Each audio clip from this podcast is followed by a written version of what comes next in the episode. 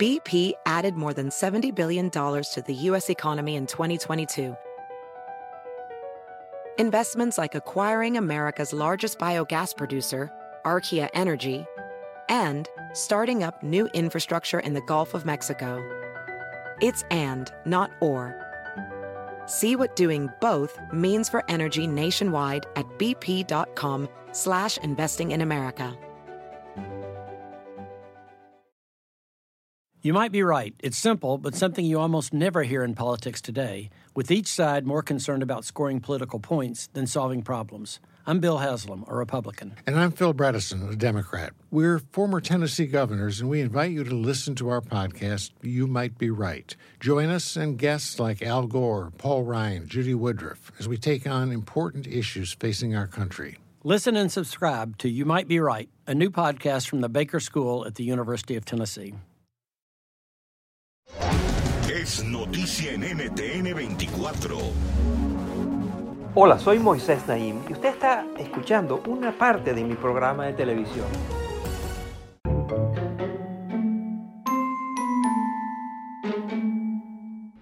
Mark Ferenc Claude Biart es el nombre de un narcotraficante italiano. Durante siete años logró eludir la captura por parte de las policías de diferentes países. Además de ser narcotraficante, pertenecía a una banda mafiosa y tenía todo tipo de acusaciones en su contra. Fue siempre muy escurridizo y difícil de capturar, hasta que le entró en la cabeza que él tenía que ser un influencer en redes sociales. Él quería ser famoso en redes sociales y lo logró. Miren. En enero de 2021, Italia dio comienzo al mayor juicio contra una organización de crimen organizado en los últimos 30 años.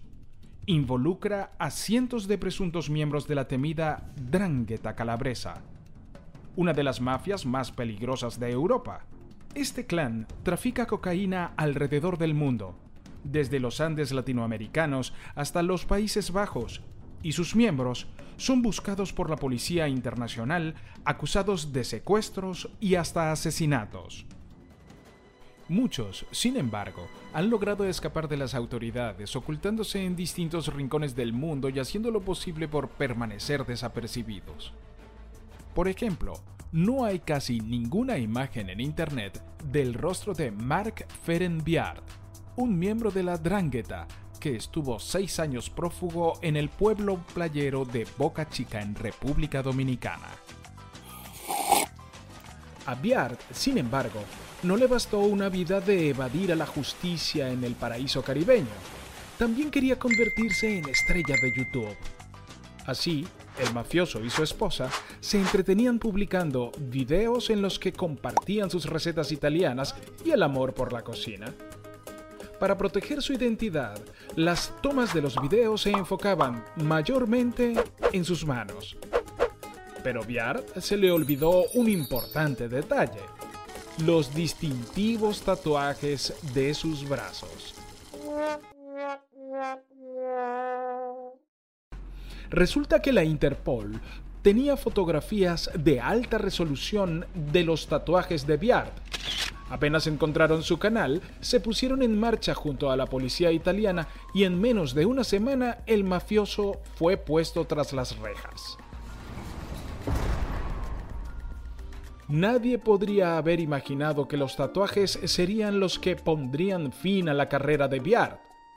Como chef, y como criminal.